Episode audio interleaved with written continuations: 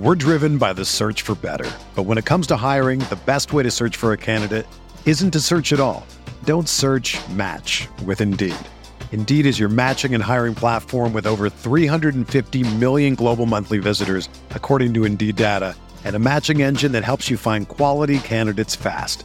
Ditch the busy work. Use Indeed for scheduling, screening, and messaging so you can connect with candidates faster. Leveraging over 140 million qualifications and preferences every day, Indeed's matching engine is constantly learning from your preferences, so the more you use Indeed, the better it gets. Join more than 3.5 million businesses worldwide that use Indeed to hire great talent fast. And listeners of this show will get a $75 sponsored job credit to get your jobs more visibility at Indeed.com slash BlueWire.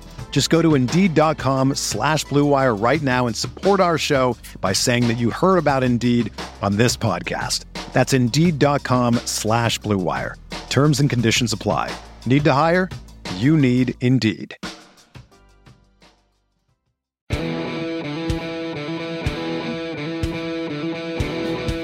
Welcome to another episode of Candid Coaches Conversations. Uh, this week, we have another group of, of uh, highly touted uh, assistant coaches, guys that we brought together, and a couple um, of so called journalists, um, including myself, I guess. But we have Rob Dauster as usual. He will actually move in this podcast, I think. He will not look like a statue. And we have CBS's Matt Norlander. And the topic this week uh, will be rules and uh, rule changes, rule proposals. Uh, you'll hear a lot of these guys talk candidly what they like, what they don't like, whether it's on the court or hopefully some of the rules off the court as well. So the last few weeks, um, we've tried to change it up topic wise. Uh, this week's we'll we'll talk about rules with some of the, the recommendations that are out there. Um, you know the the the rule oversight panel is going to I think vote on this early June. Uh, Norlander's probably got some more info on this, but the big ones are obviously uh, whether they go to six fouls. That's a big one. Probably not going to happen. Technicals for flopping.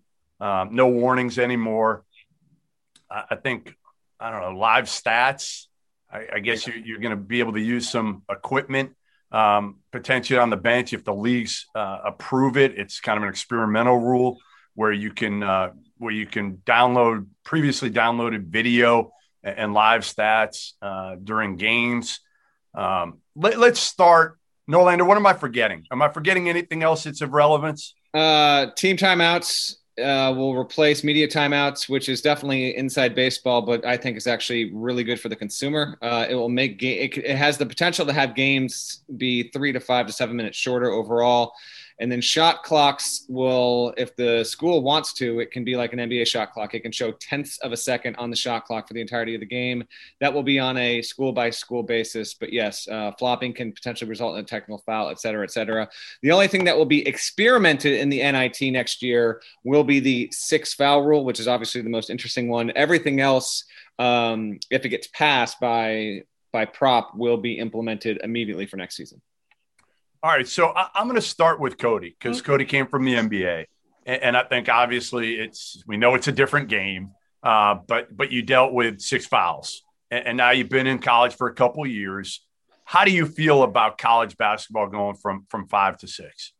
I mean, to me, the big key is that there's an additional eight minutes right at the professional level, so the need for those additional fouls is there. Uh, otherwise, you would see you know star players fouling out early in games, and you can't have that. Um, I think that the big thing that, from my experience, and again, it's only two years, and you guys have been killing it, doing it for years and years and years. You guys can tell me I'm insane, but just as an outsider coming in, is there's there's such a bigger pool of teams right at the college level it's much harder to have consistency from game to game on the officiating side with only 30 teams and only you know whatever it is so, however many officials we had in the league it, you know it's a smaller group. So it's a smaller group to teach the nuances of how to make the calls. And what you get is consistency across the board from game to game. That doesn't mean they're going to get everyone right. But my point being, things like the charge calls, right? Like rerouting drivers, right? Hand checking. It's so inconsistent that one game your best player might have two fouls in the first five minutes, but the next game you might do the exact same thing and, and both of those fouls go not called, right? So the lack of consistency would be the only thing that leads me to believe an additional foul could be needed But again, we don't have that extra eight minutes, so I really don't see a need for that change. Anybody want to go to six? Oh hell no. I, I, so so for me, all right, outside of inconsistency, why in the world would they put all these stipulations on foul calls? Like, so say for instance, you can get a foul, you can get a kid has zero fouls in the first half, and you have four fouls in the second half. Well, we all know that's the moment of truth. That's the most intense part of a game, and you can get disqualified. That makes no sense. If you're gonna go to six, go to six without any stipulations. You know, the same thing. If you have why have you get three in the first half, you get three in the second half, that's fine. But if you get a kid to get one foul in the first half, you get four in the second half. Well, what's the point of going to six? And so people forget. I think in the early '90s, the Big East and Attack, I think it was the Atlantic Sun, they experimented with this. All right, so that's how the Big East became, I guess, the rugged Big East. Foul calls, the games that got extended. Um, do we want that again? I don't mind the six. I don't mind going to six. All right, but if you're gonna go to six, why have stipulations on it? That's all I'm saying.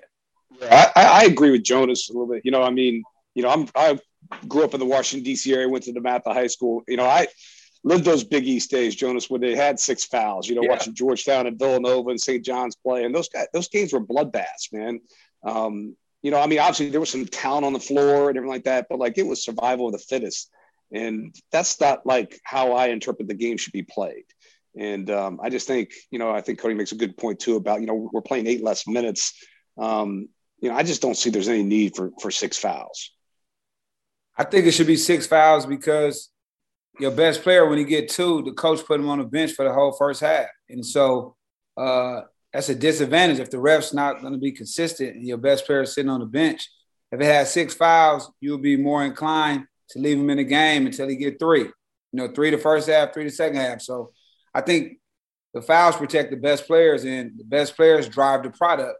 And so we need the product to be good. The NBA got more stars in our game, so we need our best players on the court. Um, and if you're not like Boeheim, where you're only playing six players, you know, don't nobody want to see the best player sitting on the bench. I know I don't. I think it's a whack rule.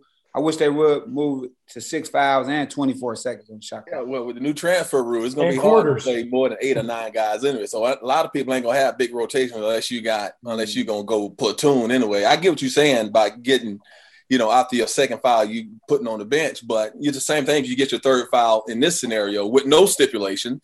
You know, I don't know a coach in his right mind going to allow a player to get four fouls and a half, but it does happen. Right now, you get two fouls. Some coaches let them play and they get a third foul, but they don't get penalized for that. If you get a third foul, you're not done for the rest of the game. You just sit out you got two fouls to get in the second half. Some coaches overcoach. I know when I was in college, my coach let you play in the first half with three fouls because again, he don't sub. He don't believe in playing nine and ten he only gonna play six and a half, maybe seven. So the six foul will keep the better players on the court driving the product because we want to see the best players. Well, the, and I agree with Jason. I agree with Jason because it's, it's the game is supposed to be about our, our players. What's best for our players and what's best for our game. And I think when you can protect and allow the players to have six fouls to go compete, especially you see the you know the numbers in the NBA. Um, I think you just like like Jason said, you know, the product is the, our, our, kids and our players, and that's who we need to protect. And and and, and I think you have a better game. I'll play double devil's advocate on this one um, because why? I, I like the idea of going to six fouls for all the reasons that you guys are mentioning, but why why is there this auto bench with two fouls in the first half? Shouldn't be. That's exactly right. So, you know that, that brings up a really good point because there was like a study at the NBA level talking about foul trouble, whether we put guys to the bench too soon with fouls and don't let them play with fouls. And like the data shows that letting the guys play with the fouls more often than not, they actually don't get that next foul. So I it's, think it depends on, point. It depends on the player too, because you can't. We couldn't put Frank Mason out there with two fouls and say, Frank, hey, don't get your third. He getting his third, the next one, just because how competitive and tough. And but I think it, it has a lot to do with personnel, your player. But that, that's a good point. I like that's what we think though. Like we always think the guy's going to get it. Like that's the interesting thing. Right. What you're seeing in the NBA now is the guys are letting the guys rock with fouls.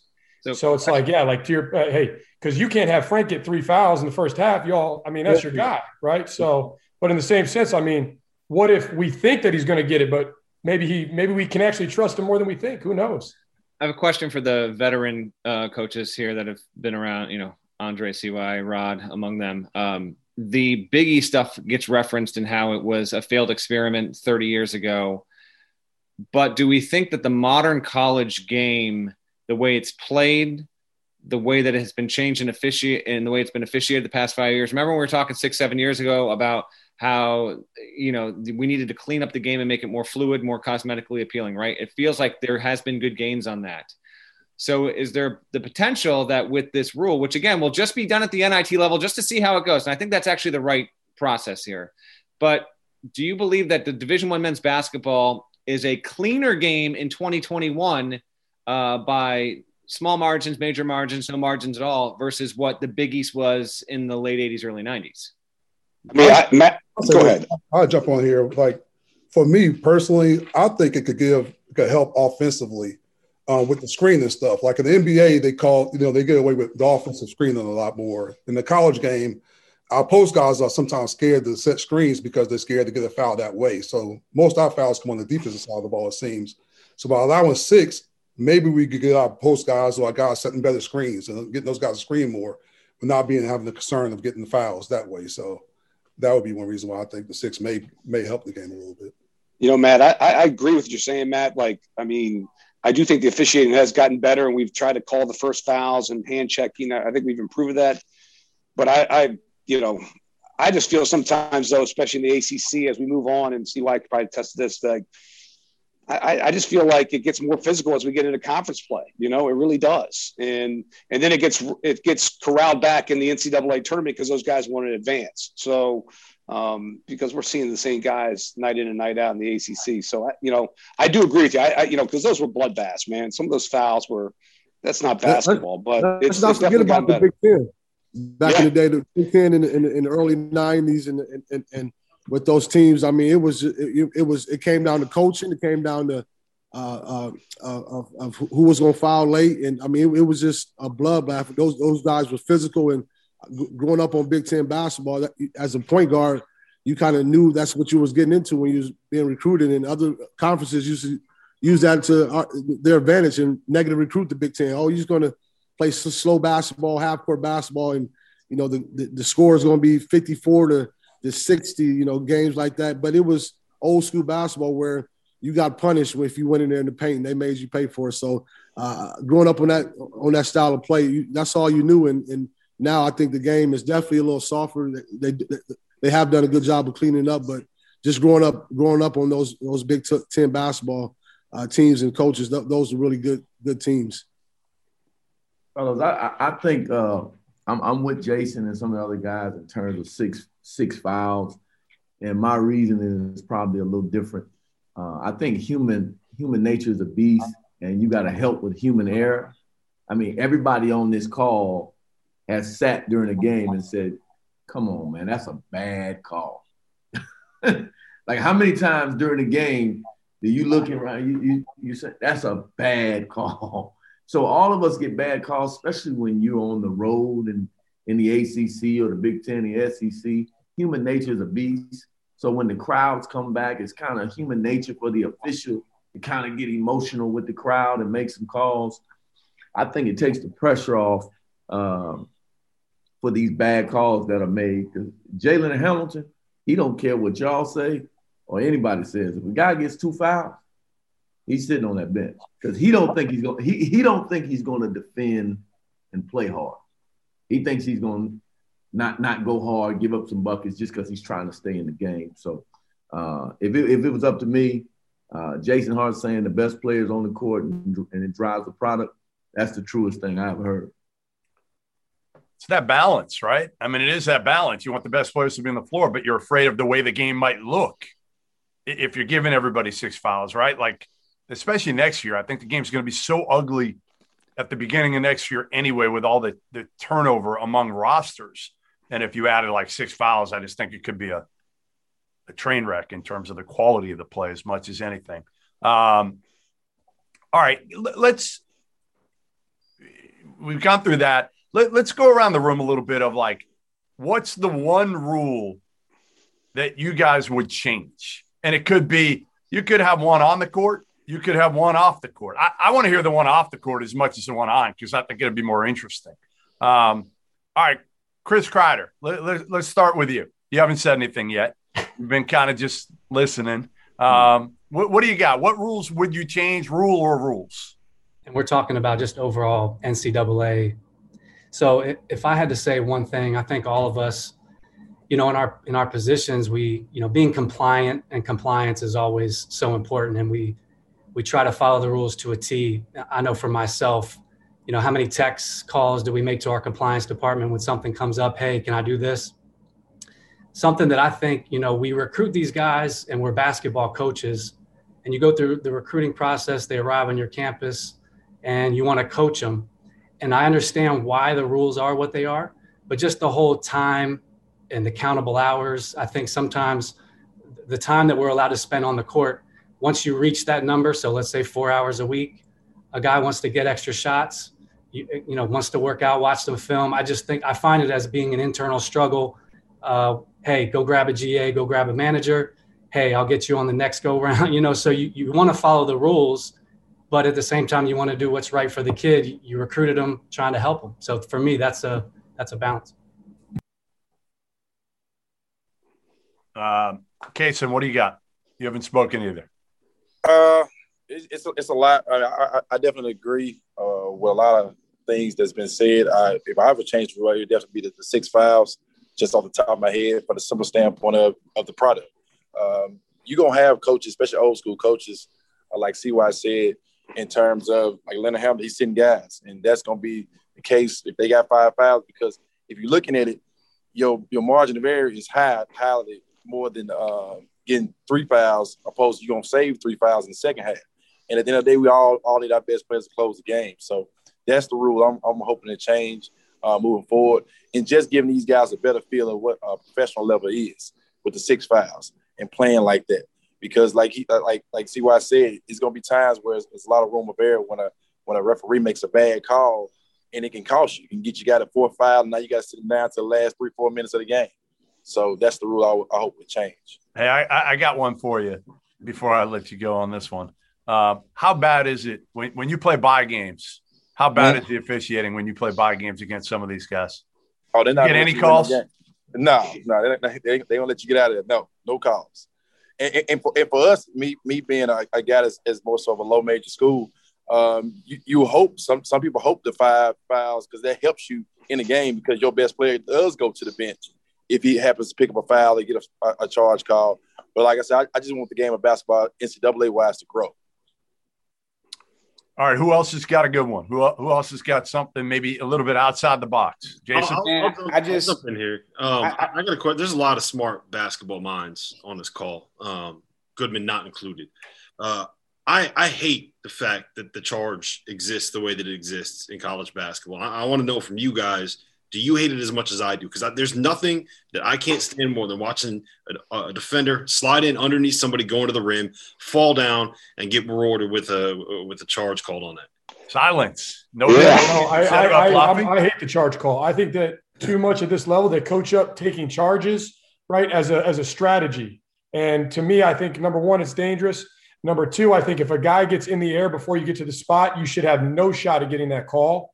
And um, honestly, it's been it drives me nuts. I mean, especially we go play a Kelvin Sampson team; those guys are disciplined. So their low man's there. He's getting outside the charge circle and he's going down on any contact. So to me, even whether and, and that's the problem again, that goes back to the inconsistencies from game to game that are attributed to me to the fact that again we got so many games, so many teams.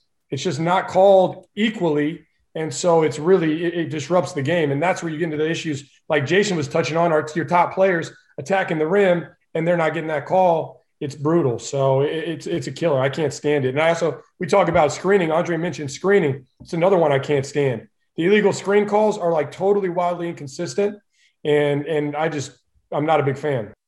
But I do think if you if you teach your guys the right way, I think the using charges, I think it's a, your advantage. Heck yeah, I, know, I agree with that. I, I, I know uh, I haven't worked for Coach Beard uh, that much, but preparing for him, uh, I think they have a rule. Uh, we have a rule to get seven or eight charges a game, and it, it, it, you know the times they beat us uh, in the past uh, at Texas when he was at Texas Tech, they, they had five or six charges, and it was a difference in the game. So I definitely understand where you guys come from, but if you teach it the right way and you're consistent uh, and, and, you have a culture where you, you're doing it in practice and, and that's what you're known for, I think is, a, definitely an advantage. Yeah, I'm a little bit old school too, because you know I played for Morgan Wootten at DeMatha High School, and you know if I to step in and take a charge, you know eh, that buzzer was going off, man, I was coming out, you know. So I, it's just it's kind of ingrained with me. But I, I understand what Cody's saying too. I, I do think I, you know one of the rules that I thought was, was really going to pass. I know Matt went through some of them there, but I thought we were going to widen the lane. I thought that would help out a little bit. Um, I didn't think the charge circle. You know, Mike was on the committee rules committee when they put the charge circle and then they moved it back. Um, but I really would was hoping that they would have a wider lane. I think that would even open it up even a little bit more. But obviously they they tabled that for this year. But um, yeah, it's uh it's an interesting call for especially for us old school guys. How do you guys feel about on ball charges? That's another one that's wildly consistent. Like where a guy's sliding and he's actually like because at the NBA level, the guy with the ball owns the space, right? So if I'm driving and you reroute me, that's a foul on you. Like even if you even if you read and jump in the way and fall down, you got in my way. I own that space, right? So like that, I don't know how you guys feel about that one. That's another one that I mean, there are certain teams like Jaren said, man. I mean, it, that are very uh, unbelievably disciplined and very well coached at using those things to their advantage. I mean, Davion Mitchell was the best at that, right? Like he was able to just get in front of somebody and, and, and take a charge. I honestly don't mind that one as much because if you're beating someone to the spot, I feel like you kind of earn it. It's the ones where someone slides over and, and, is not even trying to make a play on the ball, right? Like we talk about what's what's best for the game and want to see your best players make a play. Do you want to see someone try to block a shot at the rim, block a dunk at the rim, maybe get dunked on, maybe get a poster, maybe get a highlight, maybe get something on Sports Center, or do you want to see your best player going up and getting undercut and falling down, and uh, maybe he's getting two free throws out of it, maybe he's picking up his third foul in the first half because it was a bad charge call. I don't know. I, I just I hate the off ball secondary defender fall down to a spot. I just it's not basketball to me. Speaking of Donovan Mitchell, he he he he he was one of the best on the ball uh, defenders I've seen because he wouldn't let you set a ball screen. And it, like, uh, it, it, how many times can you say? I think Marcus Garrett did it a few times, but when you run continuous ball screens, we'll run four or five ball screens and he'd never let you let. I mean, he just got over it and beat you to the spot. So I think we got guys like that. And That's a, that's a whole other level, like right right there. But but I'm with you. Like my high school coach, like you got to reward it by taking charges. So I'm I'm a big fan of charges. I'm sorry, fellas. Hey, my, my thing is, man, I, I think it should be one basketball. It's so retarded that we play with a Nike ball, Under Armour ball, Adidas ball. I think that'll help the game. It's, it's so retarded to change balls just because we're going to play at a Nike school. If we're under the NCAA rule, let's have one basketball so everybody can stay hot all the time and play right. basketball. We we the only league in the world that, that changed balls going from city. Why city. is that though? Why is that though, Jason? Because it's for money, money. that none of the players get. I totally get it, but like in the NCAA, they own the, the tournament, so we play with one ball. and everybody getting the rhythm. Let's do one ball, one universal basketball. Yeah, because even with preparation, you go play Texas Tech, you got to go get out your Under Armour balls. You go play Memphis, you got to get out the Nike balls. It's, yeah, so it's I, us. And so when we when we go play on the, the, mountain trip, Utah's Under Armour. Then we fly from Utah to go to Colorado. They're Nike. So we switch the balls. And then we come on play UCLA. That's Adidas ball and then we'll play our game. That's a Nike ball. Like I'm surprised. Only the NCAA. Only the NCAA can't figure this shit out. Seriously. One basketball. and we should have so we should have four quarters too. Just hey, like yeah, the women's game 100 percent. We should hey, have all right, let's go four quarters. Hey, Goodman, Goodman, yeah. stop using profanity on our good family I'm show. Sorry, I know, I know. I do it every time, every week. Got the mighty. Hey, hey, hey, see why he meant that too. He felt that that came from hey, but, but Hart is right. We can't beat Notre Dame because of them Under Armour balls. hey, but we play with the Wilson ball, by the way, CY. All right, so we wear Under Armour shoes, but we don't we don't play with that. With well, the, uh, Wilson Wilson ball. ball. yeah. What y'all think about four quarters? I'm not a big fan. I just think it changes our game, but I know there's there's some movement towards that. I'm, I'm rolling with four. I'm rolling with four quarters. It break the game down much easier. That 20 minutes on, on the clock, that's like AAU. Yeah. 12 minutes, you get in a better rhythm. You get your TV timeouts like the NBA. You get your group in, in and out.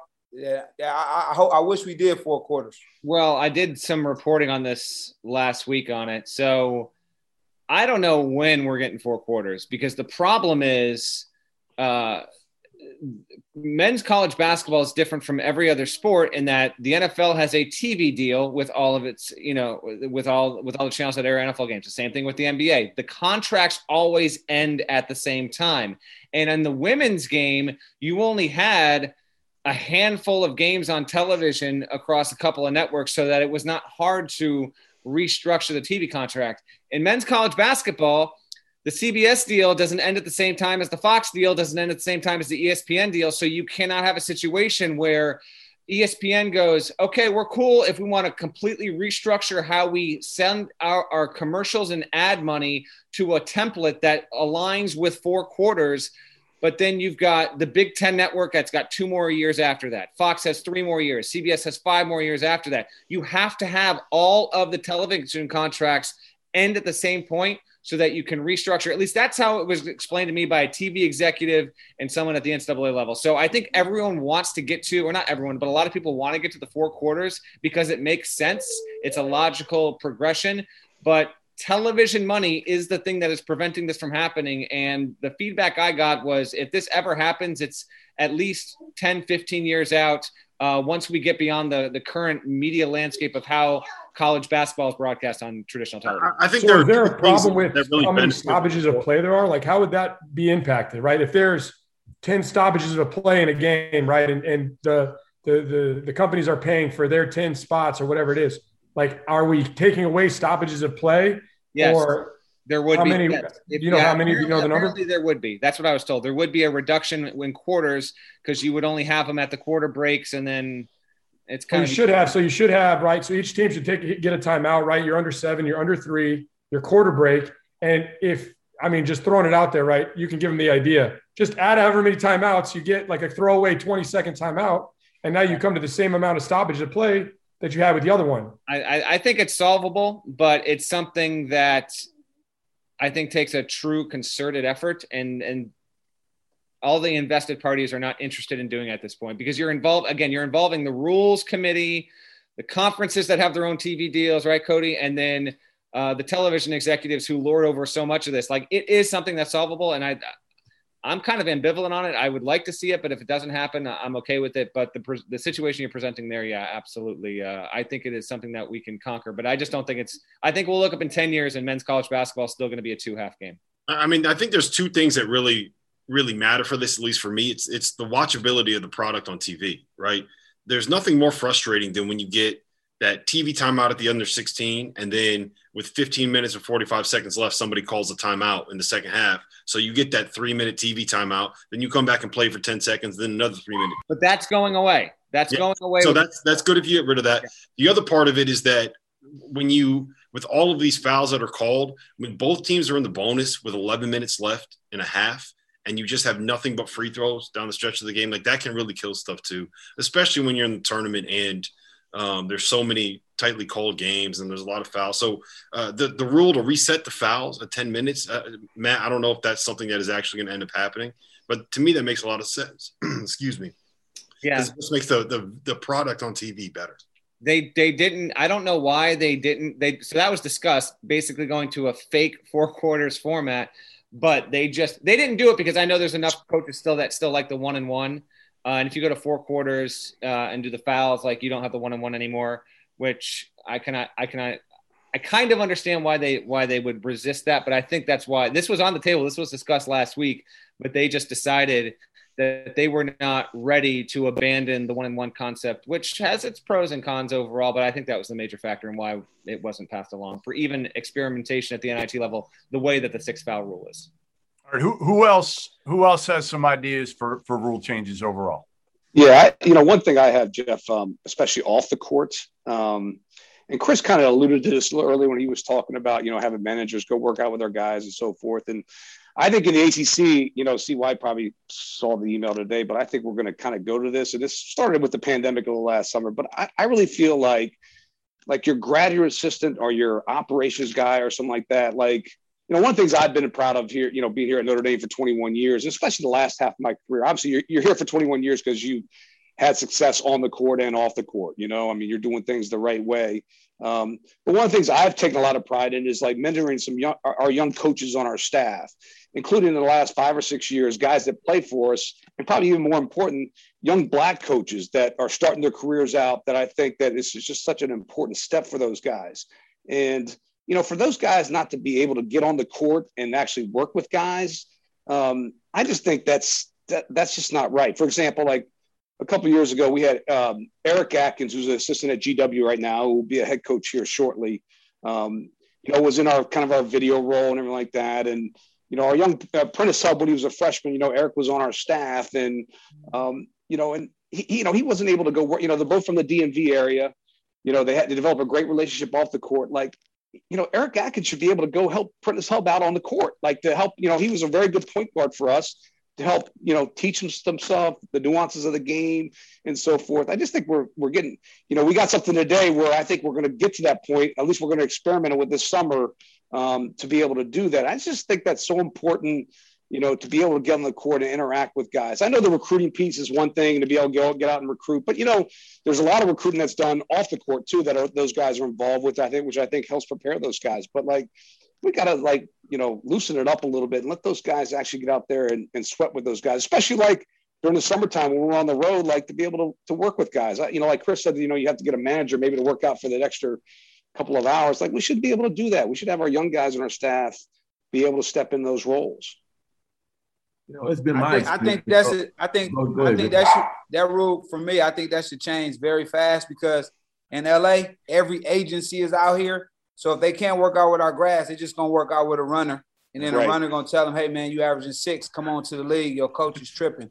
So for me, I think that just because we're in LA, we got a million runners out here, right? And so they come in your AAU coach, your high school coach. If they did that for us, that eliminate some of our players. We had like three in the past, put their name in the draft and did get drafted. They can work with our guys with unlimited hours. Right. I think that that'll really help for us out here because every agent is trying to get all these players right now early? Uh, it, it's just been my experience over the last 26 years that the gym keeps kids out of trouble. You know, that, that's, I mean, if you're the NCAA, I, I don't understand how practical intelligence doesn't tell you that if the kid is in the gym, he's not in the club, he ain't running the street, he's not doing things that get you in trouble in college. So that's something that really, really bothers me. I, I, that's something that we got to get changed and the guys, it's still a bunch of lazy guys out here. Now, some some guys don't want to get in the gym. Right. We get we are blessed here at Florida State. The new bloods, gotta get my plug in, Joe. that we get kids with tremendous amount of humility that want to be gym rats. But uh, it's hard dancing around that rule all the time. They that definitely has to change. And the agent deal that Jason is talking about is real as real can get, especially with ACC and these uh, Power Five players. Mm-hmm. I'll throw out real quick um, from a cons- from a media and consumer standpoint. I'd actually be interested to see what uh, what you guys as coaches uh, feel how it changes or doesn't change at the end of games. I want.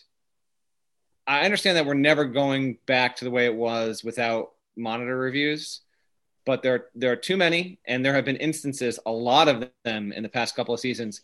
Guys, you will be point game with a minute to go take 15 minutes of real time. It is a terrible experience there.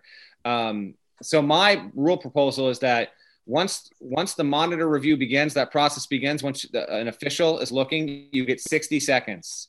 You get 60 seconds, or you stick with the call, and that's it. So that if even if you have three of these in the final minute of the game, like not there was a Wisconsin Iowa game. I think it was the final regular season game this season. It took 20 minutes in real time to play the final two minutes of the game. This should just never happen there. I'm actually curious when that stuff is happening in you, and if you're dealing with all this, like almost comically, like, what the hell are you talking about in the huddle for all that time? Like, there's only so much you can say about a given situation there. And it's just, it's, it's dead air. And it's something that college basketball severely needs to clean up because we know we're never going back to not having it. So if we're going to have it, we have to almost protect the officials from themselves so they can't be staring at the same thing for five, six straight minutes. I, I'd, I'd say this that starts though with them being reliable officials, right? And consistent officials. But what the NBA did that I like, obviously, we've got the replay center in Secaucus. right? So somebody else is looking at it. So when it happens, they go over to the monitor. The answers are being given to them. They're not. It's not there for them to decide. I would love to see each conference go to that, right? Because when you go to the monitor now, you if you put a timer on it, it's about how long an NBA review takes, right? But at the end of the games too, uh, you know, getting back to it is, I mean, there's a lot on the line here as well, right? These are we're not playing for fun, right? We're putting roofs over heads, right? We're feeding we're feeding kids through this game, paying for college educations, things like that. So to, to me, it's important that we get it right. It has to be gotten right. Because if you are on the short end of that stick on the losing side, right, and that could be the difference between somebody having a job or not having a job or this or that, right? It is a it, it's it's just unacceptable to me. Um, so I like the thought of a review a review center, uh, and and to me, I also like the thought of uh, the coaches challenge being at the end because we had that in the G League uh, during my time. All three years that I was in the G League, we used that challenge, and uh, to me, I thought that was valuable. Right? If you really think you're right, throw out your time out there, put something on the, you know, put put a little skin in the game. All right, what else? What else we got, Andre? What what what would you change? Say my, and it goes back to just playing stuff. I, I love the NBA rule, uh, the last two minutes where they could advance the ball after the timeout to the side out of bounds. I, I think great, great basketball minds and bas- college basketball could get that pin and draw up something pretty in those situations. That would be one rule I'd like to see come down to college is I, I love watching the NBA games last couple of minutes to see what those make the game up, make the game exciting to watch. Make yeah. yeah. Then something off the court. And now I know I'm a unicorn on this stance. The um, the recruiting calendar drive me crazy. Um. I don't think we should have one. I think if it's May 15th and I'm free and there's a tournament going on down the road, I should be able to go to it.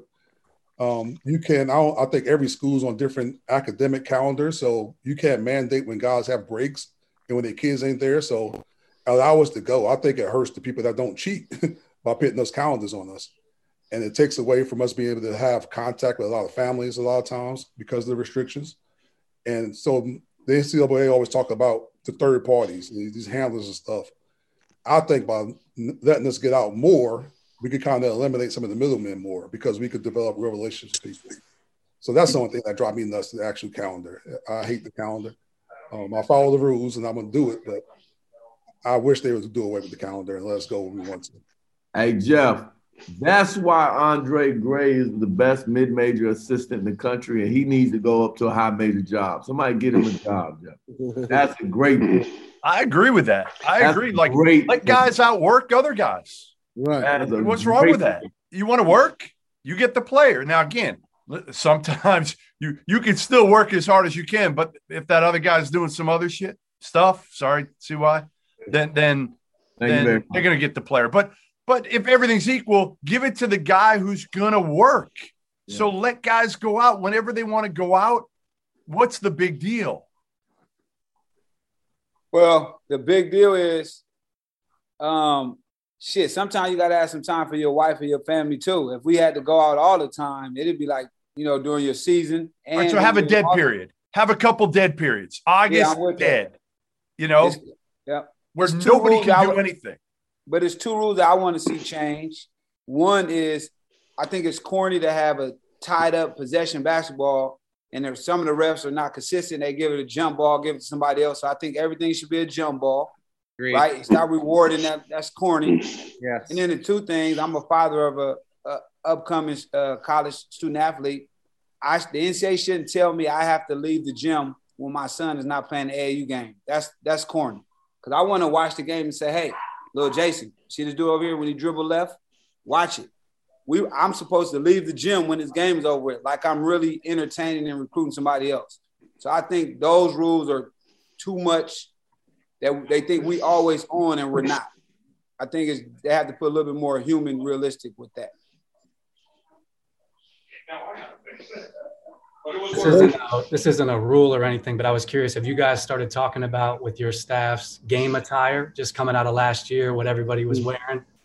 Are we going back to the suits or not? I hope not. Xavier won't. Xavier's going slacks pullover, baby. That's what we got. Right. Already been decided. Hey, hey, it saves money. Ain't no more tailor suits. Ain't no more cleaners bills. That's what I'm looking at financially. I want already been decided, baby. Mike, what, Mike Ray is still going with the shorts, right? and we're going to Maui this year, so it might be shirtless too as well. Rod, you better you better start working out more. hey, one rule that I, that I would like to see change, and I and I didn't um, feel like this until we went over to the World Games uh, and played. And when the ball is hit the rim, is live. I thought the, the game was so much uh, uh, more exciting, more more intense, and just a better just a better flow and better pace of the game when you guys just going to get it right after you know right when that ball hit the rim, you could go snatch it off and uh, you could save the, the little corny as Jason. I like that word. The little corny, you know, goaltending calls and that you know man, let's play some basketball. Let's get it and go. I thought that was really, really fun, and all our guys liked it uh, when we was over there in the World Game. So I think that would be be something cool to bring to the game. Yeah, that was on the table last week, and I don't know why. I was actually given the impression that they would have a good chance to go to the NIT experimental phase for like next season. It didn't even get there. The only feedback I got in advance of that was players at the American level haven't been taught to play that way. So there might have been some reticence over physicality around the rim. But I think the game is going to, like Jared, I think it's headed that way. I think that will be a rule. Like we'll look up in a decade, that will be a rule. I don't know why there was. It took our players one or two games to kind of figure it out. And after that, right. Yeah, let's and go it, get it. it also, it's one less thing for the official to have to worry about. Like right. it just seems like the ultimate win-win. So like there were a couple of things that didn't get pushed through that were a little like uh, okay i guess i kind of that one kind of blew me away. It's like there's no downside to this that i can possibly foresee.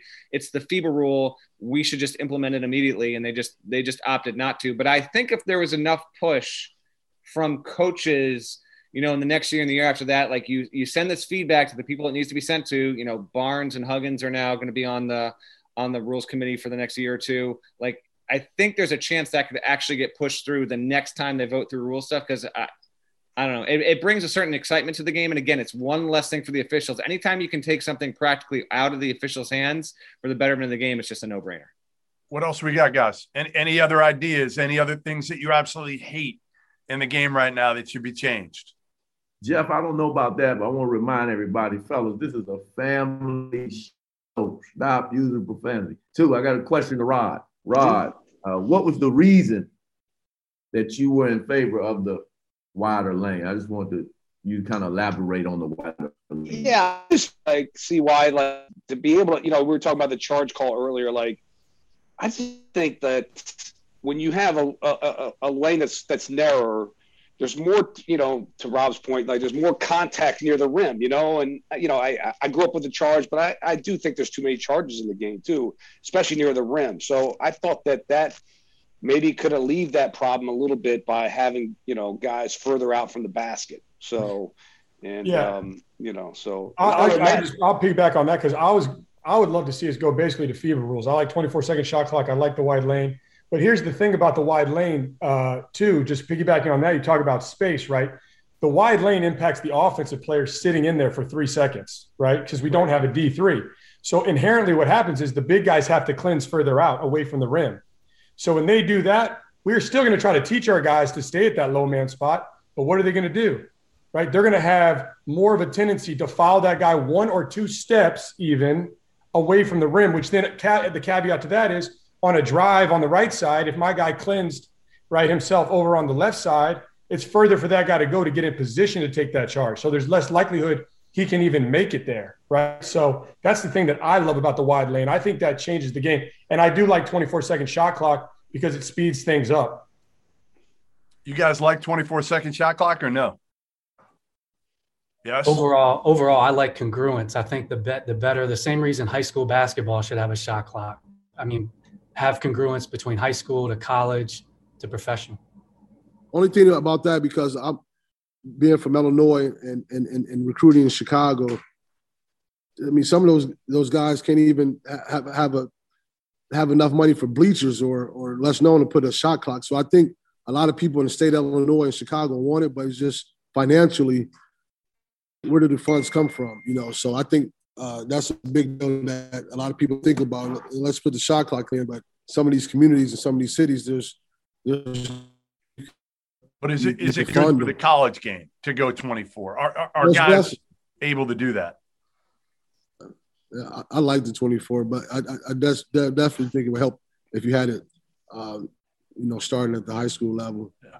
My biggest pet peeve is when the referees telling kids to sit down after a celebration. like, are you serious? Like, super corny, as Jason would say. Like, what? Like, like it was like you couldn't dunk the ball in warmups forever. You get a technical foul. Like, game is for our players. Like, some of these kids never get in the game, and that's their time to I was a guy that played behind four draft picks. So for me to bring something to the table and put my handprint on that team was to celebrate and, and bring energy. And now, as soon as I get up, I got a referee who's missing a call down this way, telling me me and my players to sit down. Like little stuff like that is just like, come on now, let's let's let's play basketball and keep it moving. Nothing worse than hanging on the room calls. Nothing worse than the technicals. It's like, come on, man. Like, let them celebrate. As long as they're not doing two chin ups. Right. Let them do what they want to do. Okay, so what do you got? Just everybody kind of touching on everything in terms of 24 second shot. I kind of am fan that as well. I think I think what we're doing is as a as a organization in NCAA, we, we want to play faster. And so what, what would be, be better than speeding the game over 24 second shot clock to get a, a, a quick hitter, uh, to get more transition baskets, to make the player stand out better. Um, so I, I think everybody touching on a lot of different points. I would like to see, to be honest with you, away with the whole 10 second uh, call in the backcourt. That's just, I mean, I don't, I'm not, I don't understand the point of it. Uh, it just, why? Like, I mean, it's a situation where I just see refs doing this and they don't even do it a lot because it's just forgotten rule. So why even just kind of have it? Mm, that's interesting because if you, got, a, you got a pit bull picking up 94 feet, I need that 10 seconds, baby. I yes, sir. We need I was going to say move it to eight, man. Move it to eight like the league.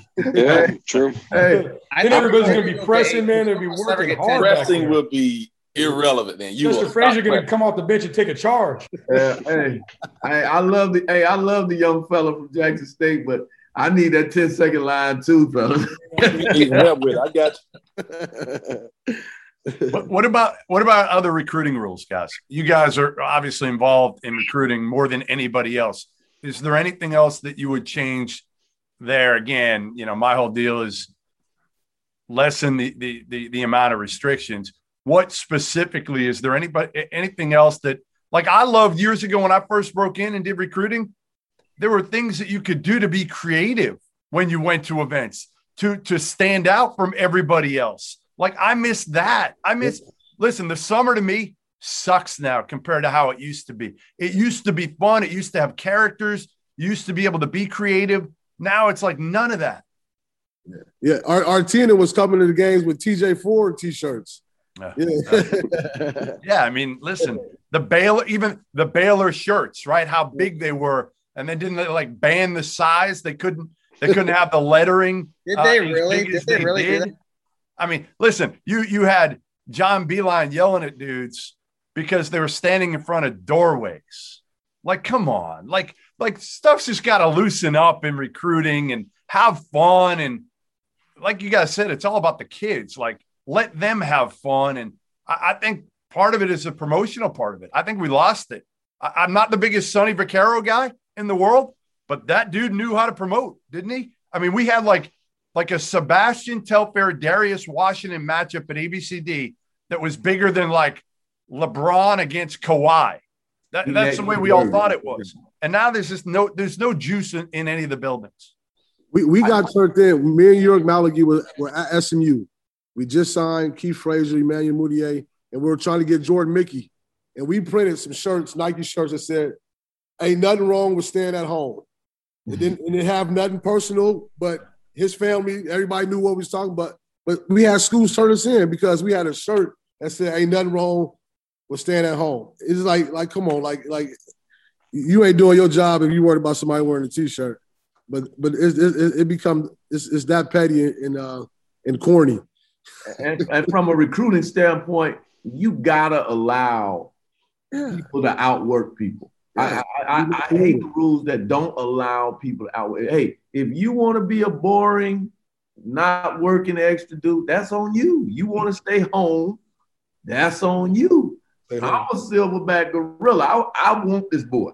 Yeah. So let me ask you this: I'm gonna follow. I'm gonna follow the bus if I have to. I want Thaddeus Young. I'm following the bus. Now, if you don't want to do it, that's on you. you got to let guys outwork guys. I, I, you I say really you, you following that bus even when it stopped? Man, listen, I told Paul Hewitt, hey, listen, the bus is leaving at 4:30. Yeah. Need directions. The bus always going to the game. I follow the bus. Yes, sir. I'll put that in my back pocket. I, will get you directions at 7:30. Well, it'll be interesting because it's been out of sight, out of mind because we've been dead here for so long and we didn't have a summer last summer. But it'll be interesting to see if we go back to the um, three AAU weekends, so to speak, in July. Because I, I mean, I always liked that during the summertime, man. You were able to cover a lot of ground and see a lot of guys and see the best players play against the best players, which I think is always big with us as far as evaluations. Um, I think we're going to go to that, you know. But then, is it going to change after the summer? We're going to go back to the NCAA camps. I guess we are. You know, I have to be, you know, because Mike was president of the NABC, so you know, he had to be on board with the NCAA camps. I mean, I don't know how you guys felt when two years ago when we did it, but you know, it just you know the, the, best players didn't play in that you know so um, it's going to be interesting hopefully you know we'll get back to that this summer but then what's going to happen you know moving forward you know it's going to be interesting yeah i'll say Rod, like Rod they vote they voted on that it should it's gonna it, it should vote next wednesday but it's the 8th through the 11th 16th through the 18th and 22nd through the 25th the thing for me is like like cy said in recruiting everybody gonna run to the adidas under armour and nike but it's right. going to be a lot of pros who couldn't prove themselves in high school to get on the elite AU teams in the side gym. So my thing is allow more side gym AAU uh, NCAA certified so I can go sneak and find me a pro. Amen. Everybody gonna be in that gym, the EYBL. I pass. But, I'm gonna go. But Jason, that, that that's only gonna be like for this summer, right, Jason? Like next summer, it's gonna go back to the camps. I think. You know, we're gonna have the Peach Jam sort of go weekend, you know, and then. Well, that camp, that back. camp, that camp I went to, the one in Phoenix, and I never knew a kid named Alex Fudge. I was like, right, who is he? So right. it's, it's, some. If you're looking at the right stuff, you can find something, and it gives younger guys the opportunity to be seen right. in like another setting. So I, I, I didn't mind that. That was cool. But well, that being said, uh, I'm a peach fan. I love the peach jam. I like the peaches. I like the I like to watch the 15s and 16s. I like to I like to see see it. Jerrance because Jerrance, you you was at Kansas, you recruiting the elite. I gotta find me, dude. We had four quote unquote low majors in the NCAA hey, tournament this year. This year, our team we started beat us by thirty in the tournament. What are you talking but, about? But let me let me tell you though, we had we had a kid transfer from Rice. hey, look, James, we had a kid transfer from Rice who was low major out of high school. Wolford. Jace, I Came know off the bench at Santa Clara. Scout report. I know everybody on your team. Yeah. about, so I got to go find them before they oh, go to Rice now. I don't want them to go to Rice no more. Just come on to us because we. You know, it's Wofford. Jason, it's Wofford, not Wolford. Oh, Wofford. hey, he was balling. He was balling. Person, he was making everybody say, "Whoa!" oh. Hey, how about this rule though? If you spend all this time recruiting and develop a relationship with these kids and parents, and then when you see them out at the AU events, you got to turn your, you got to turn turn away because some like you can like I'm scared to even say to, to, do anything like like. Hey, I miss the lines. Come on now. I miss oh. years ago with the lines when coaches would be standing there and it'd be literally I was in high school there. Man, that was especially that was in Vegas, fun. right, Jeff? Especially in Vegas. Like yes, I miss it all. Like one of my favorite things ever was first when I was breaking into recruiting. Ed Cooley was there and he went up to me. It was Ramel Bradley at ABCD, and he said to me, he goes, "Hey, can you do me a favor? Can you tell that kid that BC that we're going to offer him a scholarship?" And I looked at him. I said, "But, but like your head coach isn't even he. Like Al Skinner hasn't even seen him." He's like, "Just just tell him we're offering him." I'm like, "I'm not telling him you're offering him a like." the shit that went on against Charlton. I'm sorry. I'm sorry. I'm sorry. Listen, you can bleep me out. Dauster will bleep me out later. It's okay. It gives him something to do. He does. He doesn't talk. He might as well edit. Um, but I think there was so much entertainment with the summer that is lost now, and and the NCAA just tries to take away all the fun away from everything. and, and again, like to me, we got to bring the fun back into the game somehow, whether it's AU, whether it's college, whether it's recruiting, whatever it is. Like the in home visit is gone. Those were the best things ever. The in home visit stories were the best stories ever. They're gone now. How many in-home visits you guys do now? Zoom. Oh, Zooms, baby. But with COVID, I don't think nobody really running running to that home. But CY I said with with with the Thaddeus Young, he may go in and do some home visits. hey, that guy's out work. If you want to die, I, am vaccinated. I'm, hey, Jim, I'm vaccinated, so I'm going into homes as many as I can. I'm vaccinated, so I'm going. I'm, I'm going in there with if I'm not vaccinated for Thaddeus Young. I'll deal with that later. We did. Jeff, you All right, make well, good listen. points. That, that stuff is awesome. Like you remember the in-home visits and sitting down with grandma and mama, and yeah, I miss it personally. Again, I I I miss not It helps you coach the kid when you get them too. Yeah, yeah. Well, home visits are still legal now. It's COVID shut it down. Oh, we still do it. Like y'all scaring me now. They didn't. They didn't give us home visits, did it? No, I'm just saying there weren't that many of them. Even even before Right. COVID, they still had kind of come to a standstill for the most part. They, they weren't like they used to be. Yeah, I, I don't like doing home visits. Like kids say, sometimes they be embarrassed or you know, the f- family dynamic. But Yeah. when they tell me to, uh, oh, we're gonna do it after school, it's something about going into that home where they lay their head and break bread. So like, but I always deny like, uh, nah, we don't want to do the school. I've been at the school. I need to be at mama house or, or, or nanny house, somebody house, because it's different. It's different. Hey, hey wh- one more thing, Chris, um, Kason, what the, the, difference now? Um, is there anything you guys would do as mid as as mid major guys to try to make it more of an equal playing field? Is there any? I guess is there anything in recruiting with the restrictions that that hurts you maybe more than hurts these guys? when it comes to recruiting, everything I know I've learned from uh, CY. So uh, I think uh, for us, no, I don't. I think there's a pecking order. There's a natural pecking order that takes place.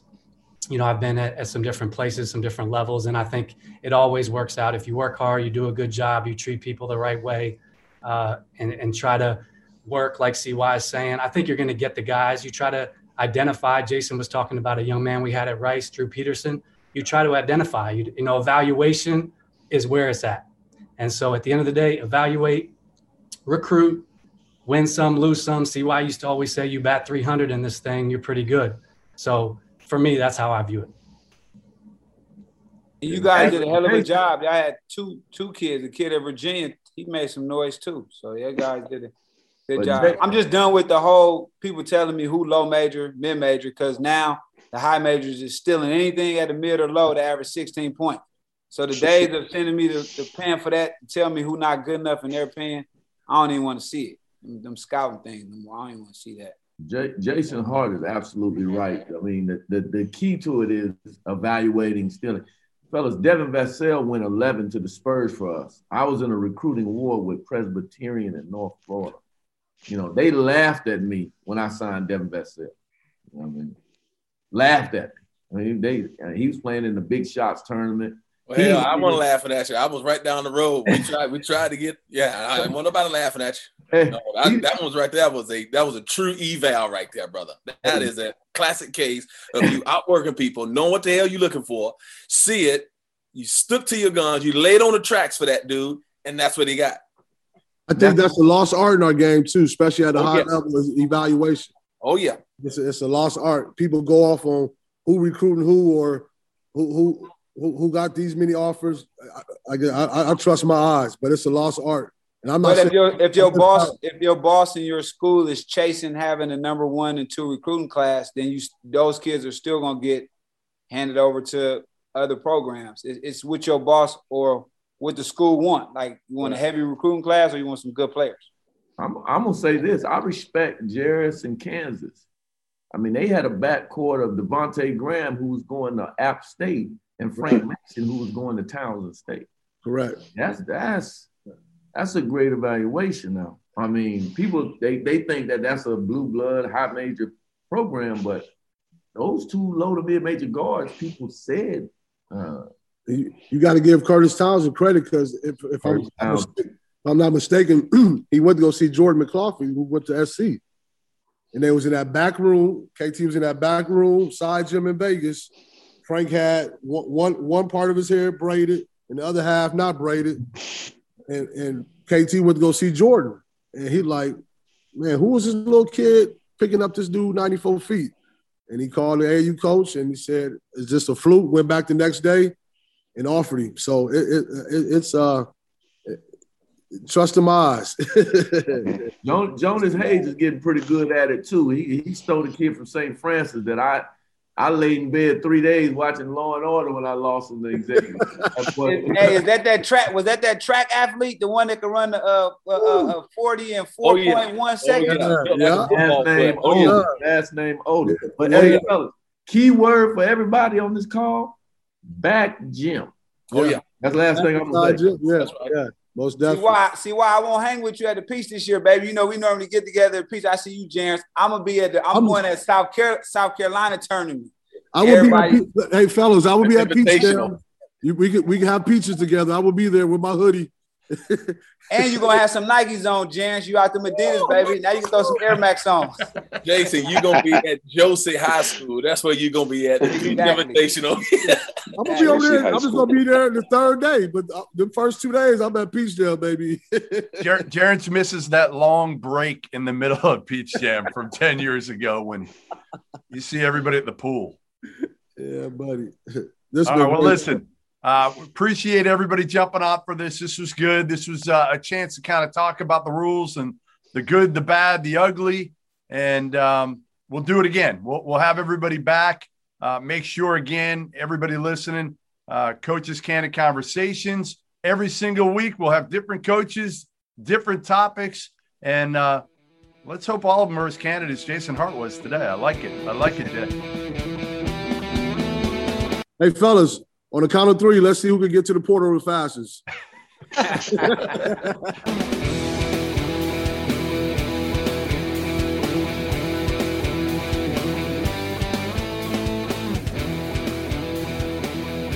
Everyone is talking about magnesium. It's all you hear about. But why? What do we know about magnesium? Well, magnesium is the number one mineral that 75% of Americans are deficient in. If you are a woman over 35, magnesium will help you rediscover balance, energy, and vitality. Magnesium supports more than 300 enzymatic reactions in your body, including those involved in hormonal balance. From functional medicine doctors to mental well being and female hormone experts, we all know that magnesium is the one mineral to improve all aspects of well being and health. But which one?